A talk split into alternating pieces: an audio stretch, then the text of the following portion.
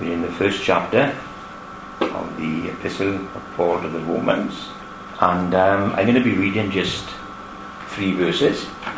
Verse 15, I'm going to read 15, 16, and 17. So, as much as is in me, I am ready to preach the gospel to you who are in Rome.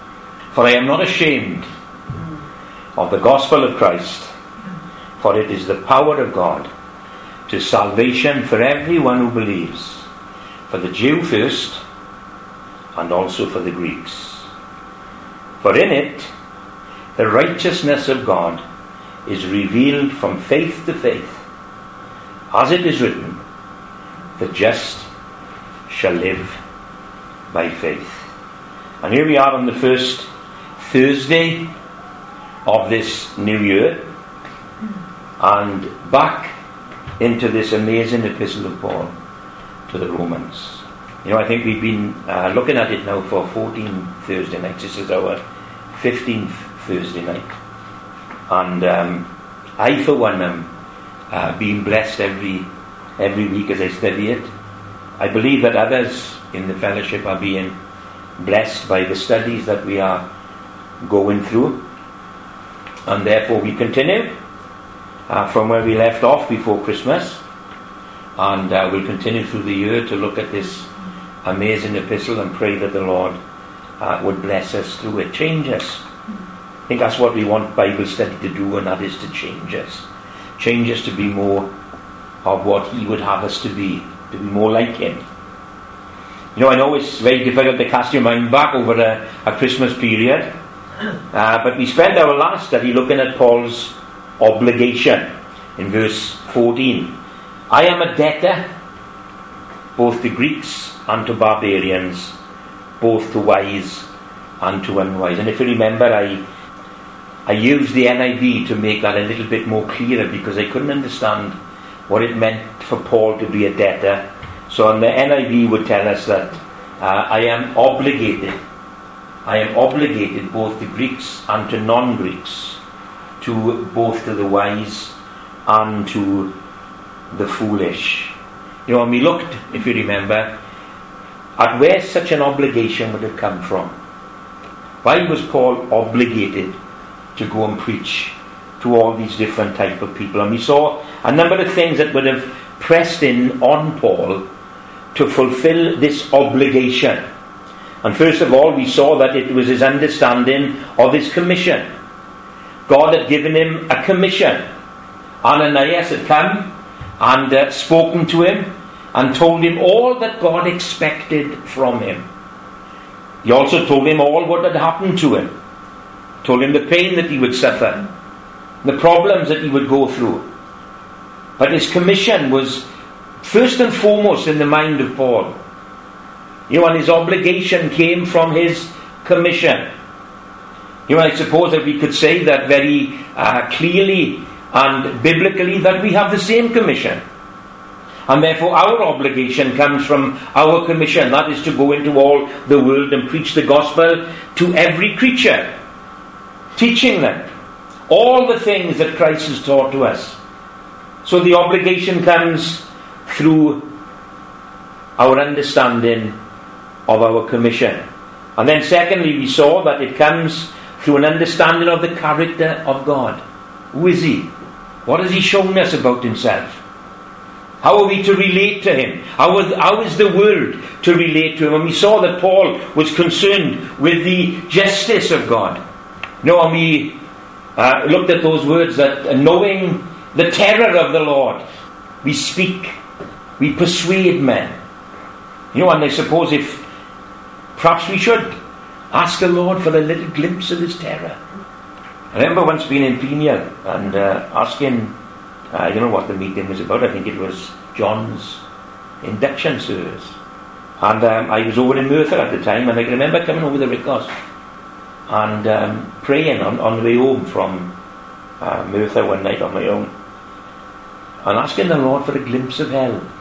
And um, I, I think to myself, you know, I don't really want a glimpse of hell. But what would it be like as Christians? What would we be like as Christians if we saw the terror of God?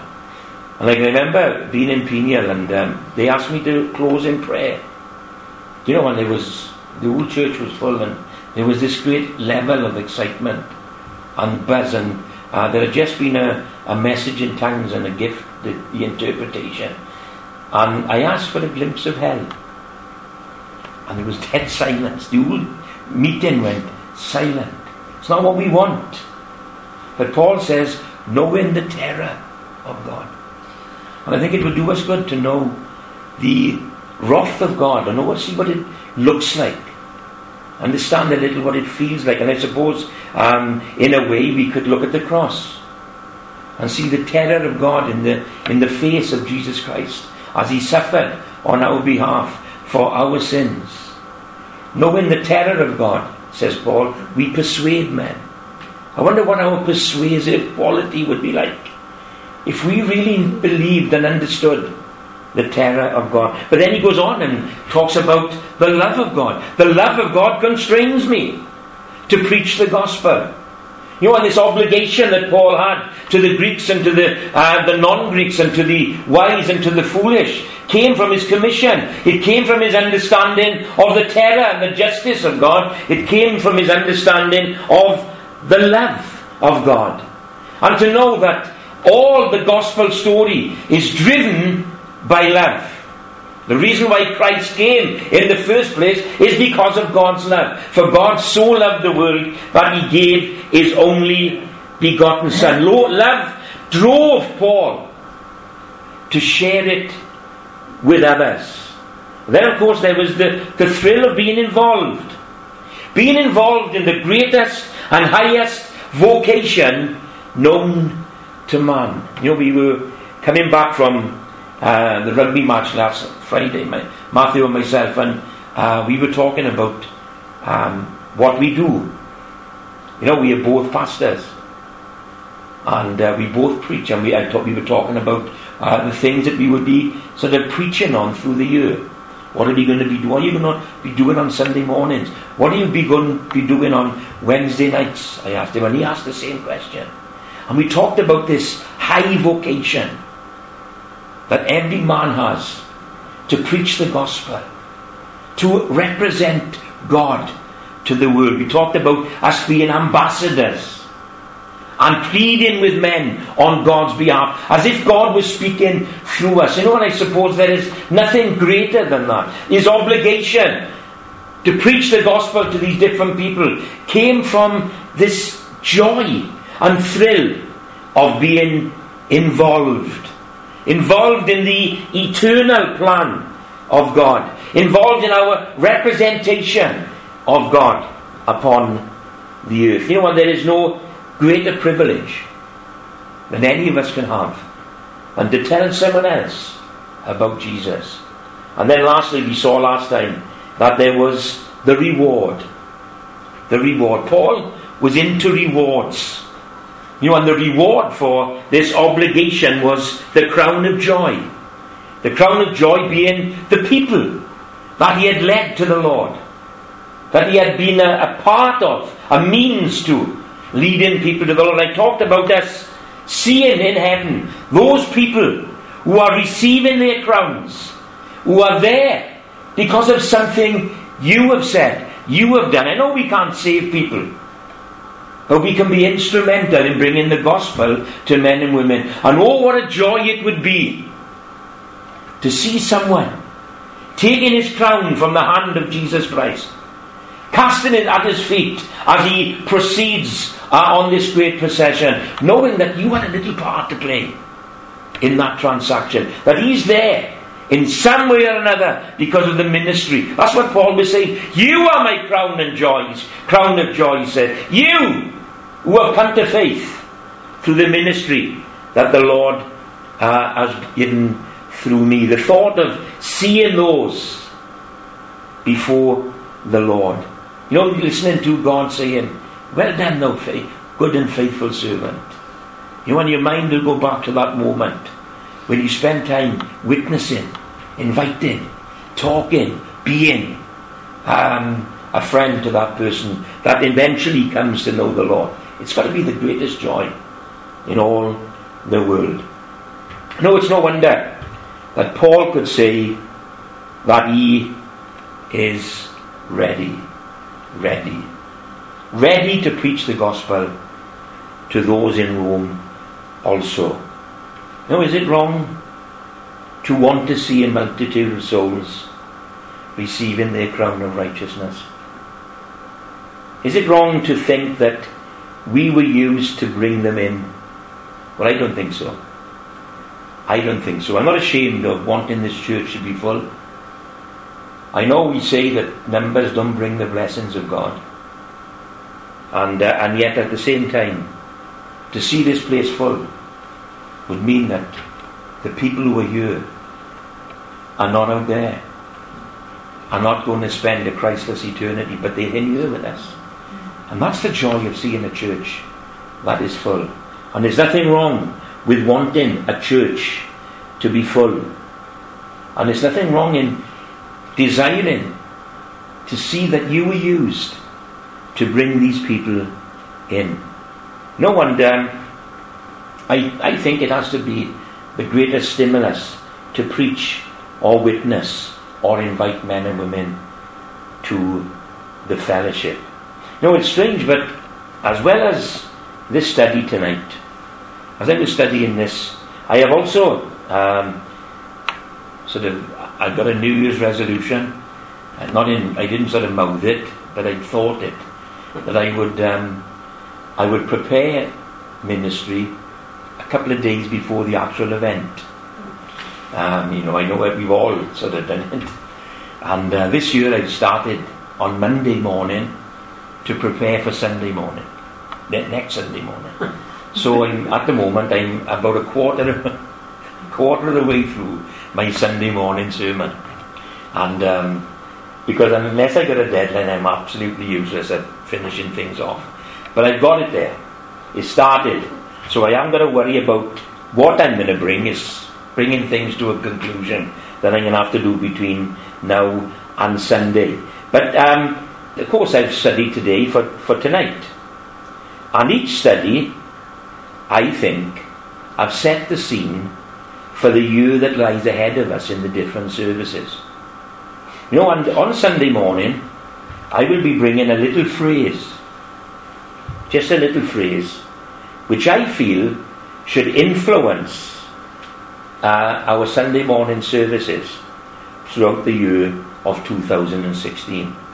This little phrase, I'm not going to tell you what it is tonight. If you want to hear it, come on Sunday morning and listen to the little phrase that I think should be uh, our biggest influence through the year, giving us a reason to be cheerful, a reason to be positive, and a reason to be confident.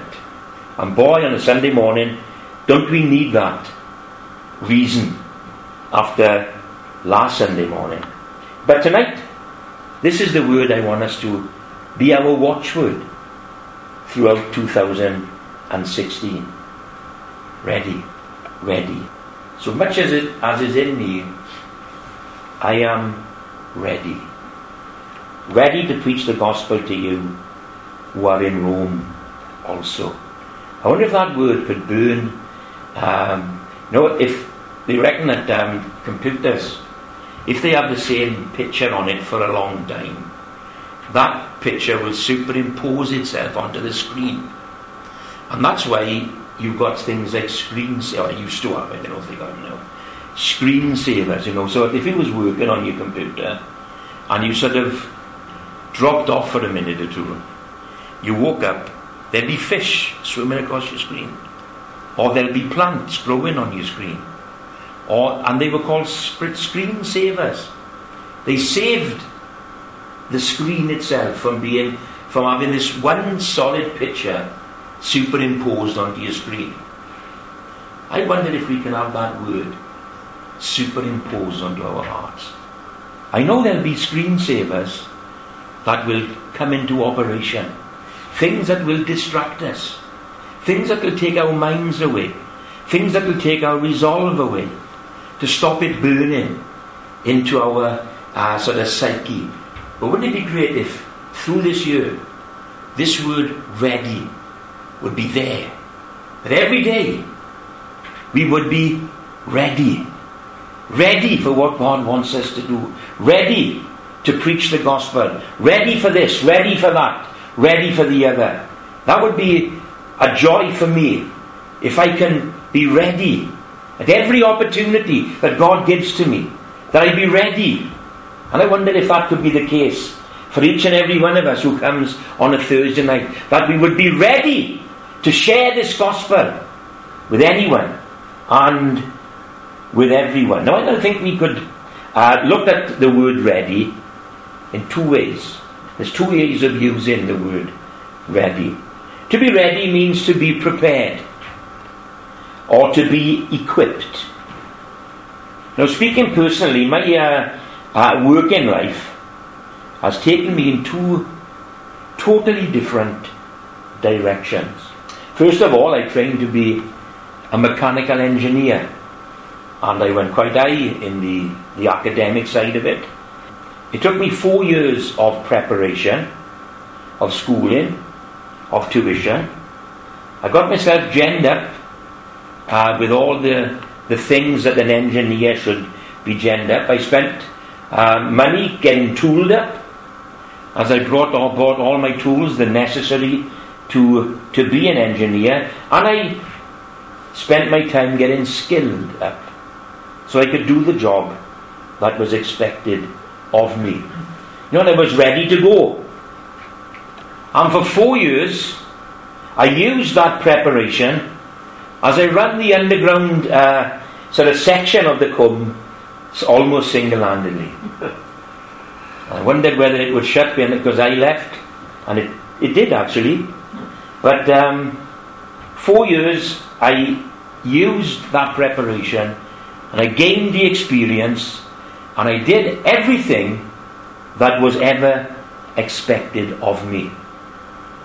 Now, as you know, on December the 8th, 1976, on my 25th birthday, disaster struck and my life took an amazing turn. And I found myself preparing for the ministry. You know, and it, took a, a, long time, different, all different uh, ways and means that God brought in, in my way.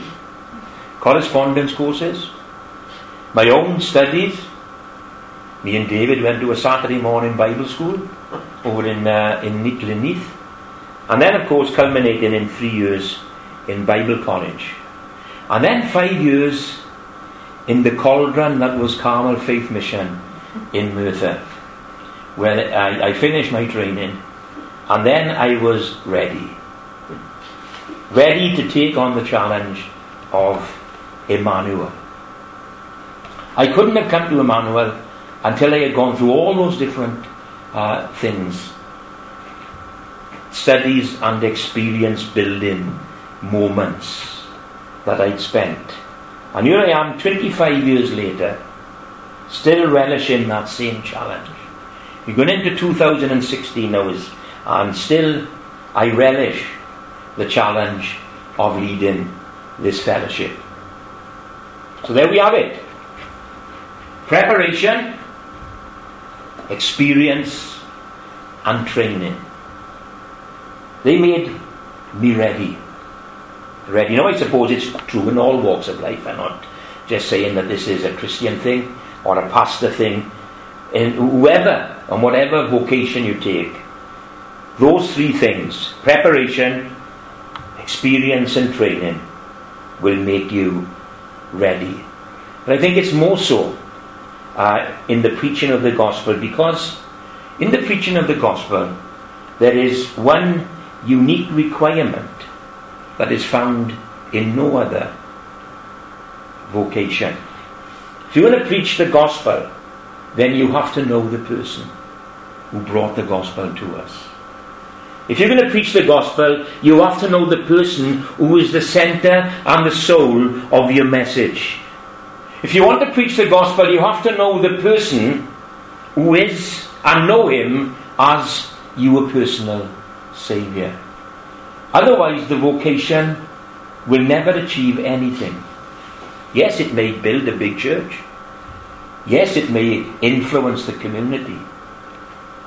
But if you don't know the Lord as your Saviour, then you are not supposed to preach the gospel.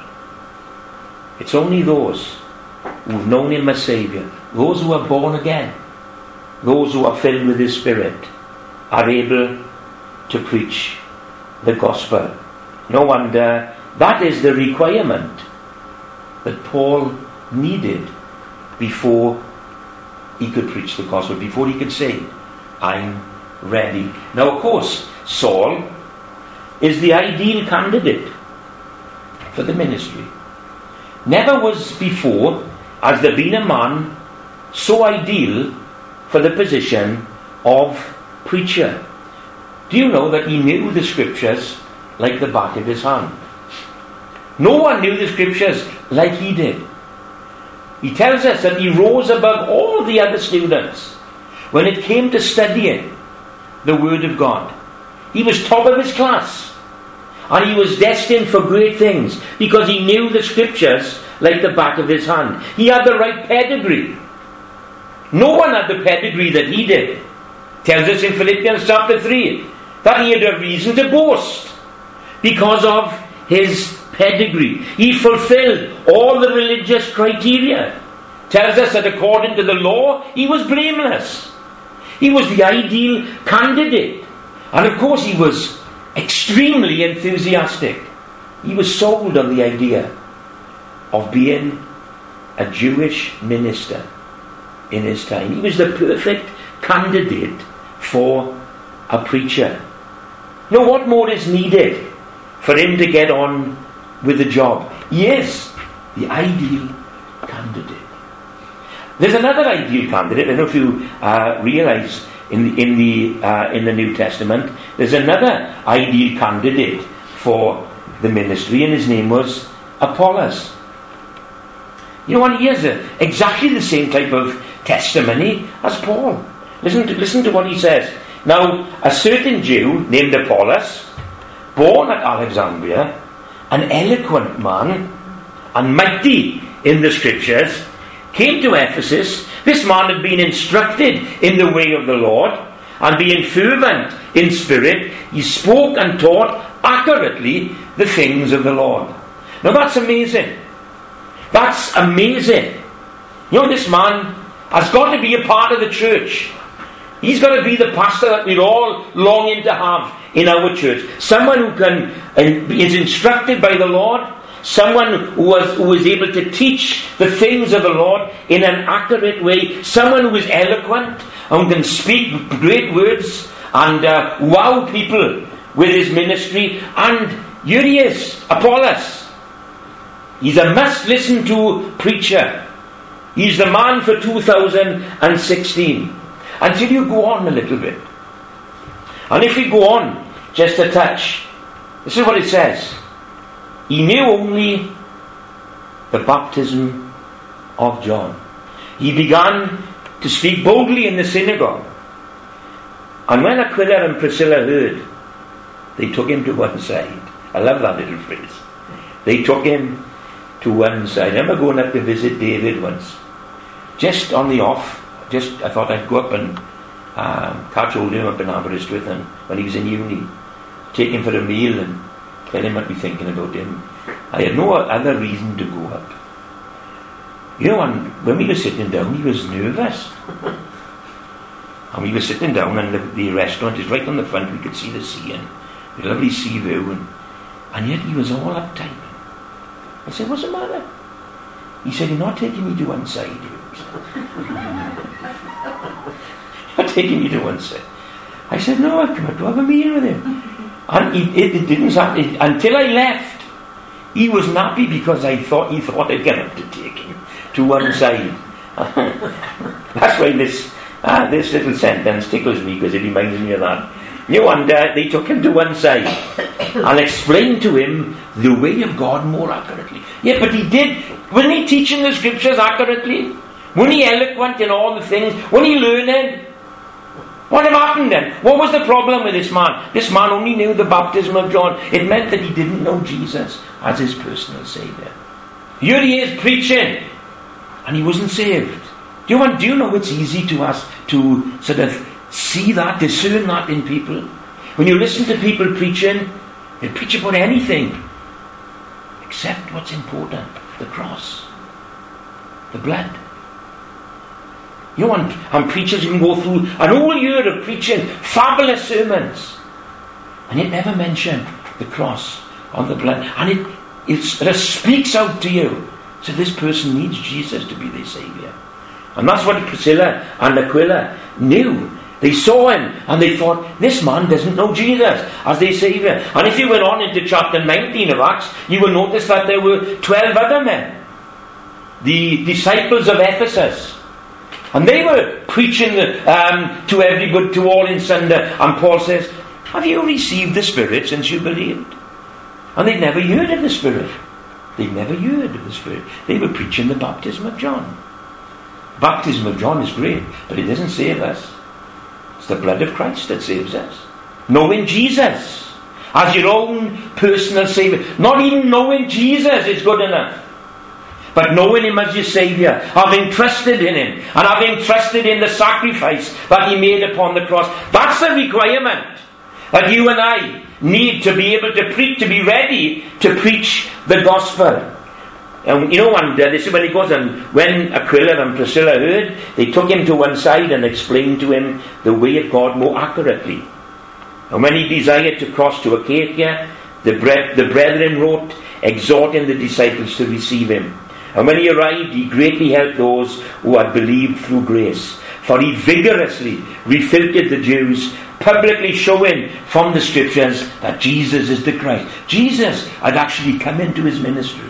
Before, it was everything else. And with Paul, before, it was everything else. But now, it was Jesus. You see, with all that you have going for you, and these two men had great things going for them, they weren't ready to preach the gospel. So many qualifications, and yet the, the vital one is glaringly absent, and it was so easily discernible. They both needed to meet the risen Christ. They both needed their sins to be forgiven. They both needed to be washed in the precious blood of Christ. They both needed a personal relationship with Almighty God. They both needed to be filled with His Holy Spirit. You know what? Until these things are true of them, the gospel was alien to them. There is no other name given under heaven by which we may be saved. And that name is Jesus Christ and Him crucified. And until and unless and until we have that relationship with God through Christ and through our trust in His sacrifice upon the cross, then we dare not preach the gospel. We dare not preach the gospel. Christ tells us, didn't he, uh, in uh, John chapter 14, I am the way, the truth, and the life. No one comes to the Father except through me. No one, Paul or Saul, there was a glaring lack in him because he hated this person. He hated this Christ. He thought him an impostor, a destroyer of true religion. But he found him to be the very centre and soul of the gospel, around whom the message of God's kingdom revolved. You know, and it was when Saul met up with the risen Christ on that road to Damascus that all these things became apparent. You know when he changed his tune? Or he changed his testimony. I said just now that he thought that he, according to the law, he was blameless. But when he met up with Jesus, he realized that he was the chief of sinners. What a change. Meeting up with Christ brings you from there to there. From this proud, arrogant man to this humble, penitent sinner, bowing before the cross. He found himself to be bound in sin, destined for hell. He saw himself in need of this gracious offer of free salvation. And what's more, he saw Christ as the eternal Son of God, the unique sacrifice for our sins, the one who would set him free from the law of sin and death, his only hope of a right relationship with God, with the God that he loved. with the God that he thought that he once served. He saw Christ as the one who could save him from his sin and make him fit for eternity. We would call it today being born again, or being saved, or being converted, or seeing the light.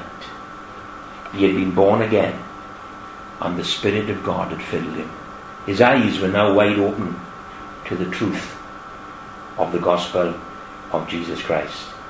And now he was ready to preach. He was ready to preach. You know a truth backed up by the voice of God to Ananias. You see what it says? Go, for he is a chosen vessel of mine to bear my name before kings and the children, Gentiles, kings, and the children of Israel. That's the voice of God. Go, for he is a chosen vessel of mine. You know, and that's what he says to all his children, to every one of us. Because I know that every one of us in this gathering have come to know him as our Saviour. We've been born again. We've had our eyes wide open to the truth. We've had our hearts changed and converted. We know him as our Saviour and Lord. And therefore, Ananias, God can say to Ananias, Go, for those in Emmanuel are chosen vessels of mine, to bear my name before Gentiles, kings, and the children of Israel. He was ready to preach.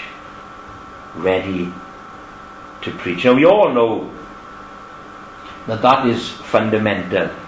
You know, in fact, it is because such a fundamental has been neglected in today's church that we have such a weak church in the West today. Now, I, I read a book way back in 1988, and it was called Predators in Our Pulpits by a man called Phillip Keller. Uh, he was the man famous for writing uh, a book on the, the 23rd Psalm. And he wrote a book, Predators in Our Pulpit. It was a warning of this fundamental error that I just talked about. You're not ready to preach until you know Jesus as your Saviour. You know, today the church is full of people, the pulpits are full of people who don't know Jesus as Saviour. Now, this was a warning of some, how much is it? 27 years ago. So you can imagine how much worse it is today. The pulpits are full of people who have you who use it as a vocation rather than something else. They're not ready to preach because they don't know Christ as their Saviour. But Paul was ready to preach. That is, he had the qualifications. But that word ready there can also be used as the word willing. Are you willing to preach? You can, you can have all the qualifications, but the foremost meaning of the word in our text asks, Are you willing?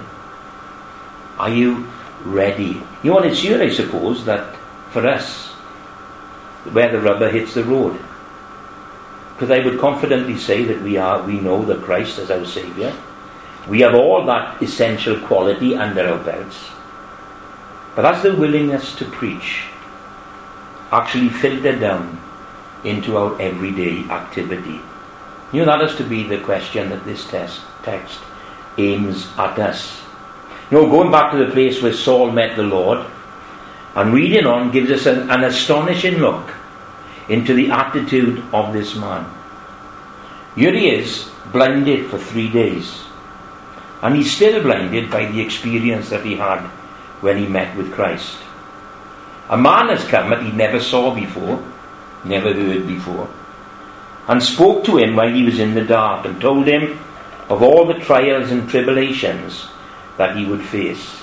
Told him that he would go and preach the gospel to so and so, so and so, and so and so. And immediately he preached. Immediately. Where did he go? He went to the synagogues. Now that would be the last place I'd go. I tried, I'd sort of make my way. I'd talk to people who couldn't care less. And then perhaps people who were loosely attached. And then I'd go to the synagogues because that's where I'd find the most uh, opposition in the very synagogues themselves. But he went straight to the synagogue and he preached that Jesus was the Son of God. What an amazing turnaround. You know, Apollos was exactly the same. Can you remember what I said in the last verse of, uh, of that story?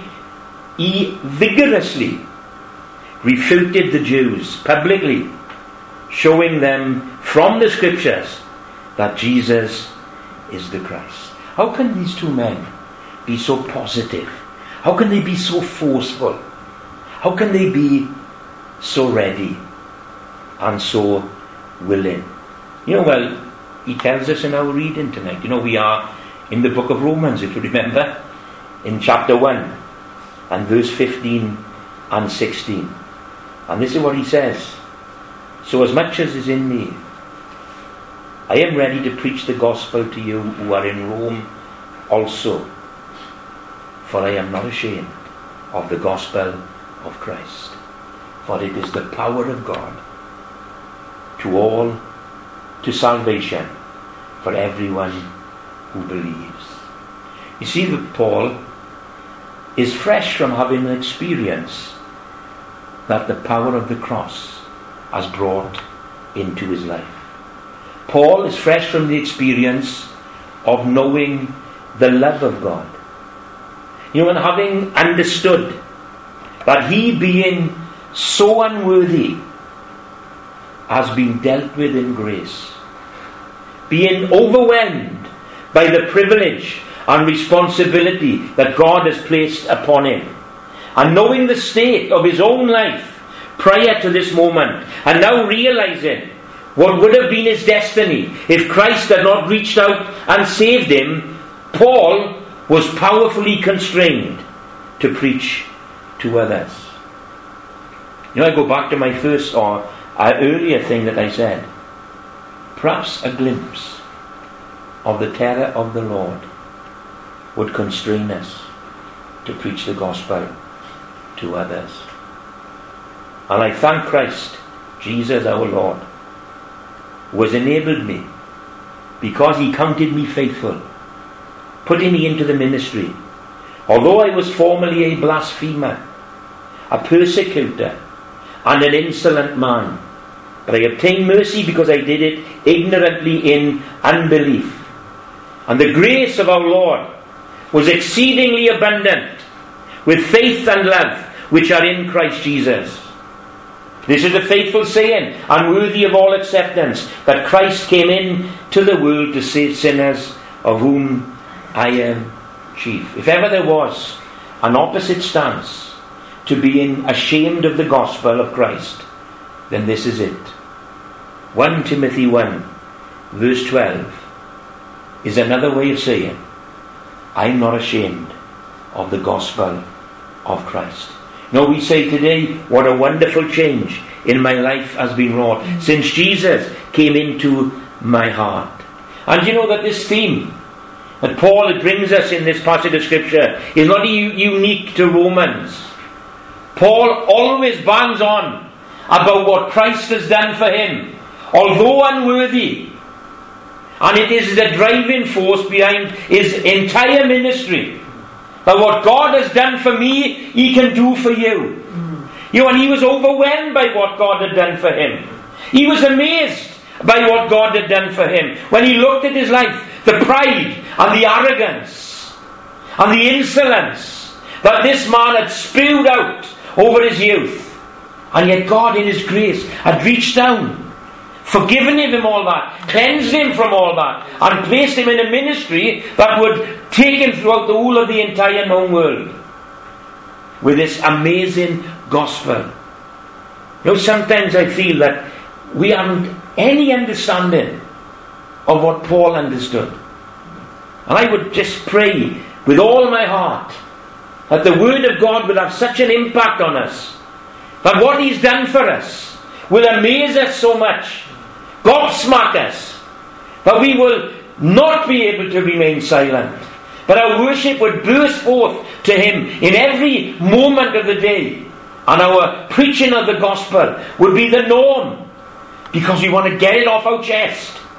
You know what I feel sometimes that we don't come anywhere near what Christ understanding, what Christ has actually done for us. Paul goes on about it all the time in all his epistles. This is what I was. This is what Christ has done for me. This is what he can do for you. Get on board. Because the, the terror of the Lord is waiting for all who don't come to know him as Saviour. Even all the people in the street, people in our own families, in our work circle, in our friends and our neighbours, they are bound for hell. And we don't even realise it sometimes. We're sleeping through it all. You and I not just preaching to you, I'm preaching to me. Because it's time that we woke up in 2016 and being like Paul and be constrained and be ready to preach the gospel, willing to preach the gospel. You know, Paul continually reminds us of this change that has taken place in his life. You know, and if we need any prodding from God's word, this is what he said in another place. Preach the word. Be instant or ready in season and out of season. Convince, rebuke, exhort with all long suffering and teaching. And then Peter joins in the fun. And this is what he says. But sanctify the Lord God in your hearts and always be ready to give a defense to everyone who asks you a reason for the hope that is in you with, meek, with meekness and with fear. Know, reading our text tonight would tell us that Paul put his heart and soul into the preaching of the gospel. As much as in me is, I am ready to preach the. You know, you can't give more than that. As much as in me is. You know, I said earlier that this uh, phrase or this word would be an excellent watchword for us during 2016. As much as in me is, I am ready to preach the gospel. Do you know that Emmanuel Christian Fellowship needs each of us to be as committed as that? The church at large needs people to be as concerned as that. And society as a whole needs a church that is as determined as that. Nothing else will do. Do you know, I think we are probably, you know, I've talked about the church declining over many years in the Rhondda, but I think we're just about bottoming out now. We've come to the very bottom. You know, the church would not exist in the Rhondda if it gets any worse. I was talking to a woman last Monday on the phone, and she's initially from the Rhondda, and she, we were talking, and she said, "I pray regularly for all the churches in the Rhondda," she said. But there, she said, "There's not many left now, is there? There's not many left." And you you work your way up from Porth to Treherbert, and you try and count how many vibrant Christian Bible teaching churches there are in the Rhondda. And you won't need more than two hands to do that. We are bottoming out. And I tell you this if we don't make this a priority in our lives this year, then it will be worse by next year. You know, it's a fearful thing, it's a dreadful thing to think that the church could die out in a, in a district when it has the same God, it has the same Bible, it has the same Holy Spirit as it did when 11 men turned the world upside down. It's a fearful thing. It's a dreadful thing. No one, it's a, the, the Emmanuel, the church, society needs you and me. And that's what it boils down to. Where's the church? Where's the church in this? Where's the church in that? We are the church. It's us. You can't point the finger at the church. The church doesn't exist. You and I have the responsibility in this place for 2016 And we need to be ready. Ready. You know, and I got them by you to finish. Am I going to be that person? Are you? Or are we going to rise to this challenge?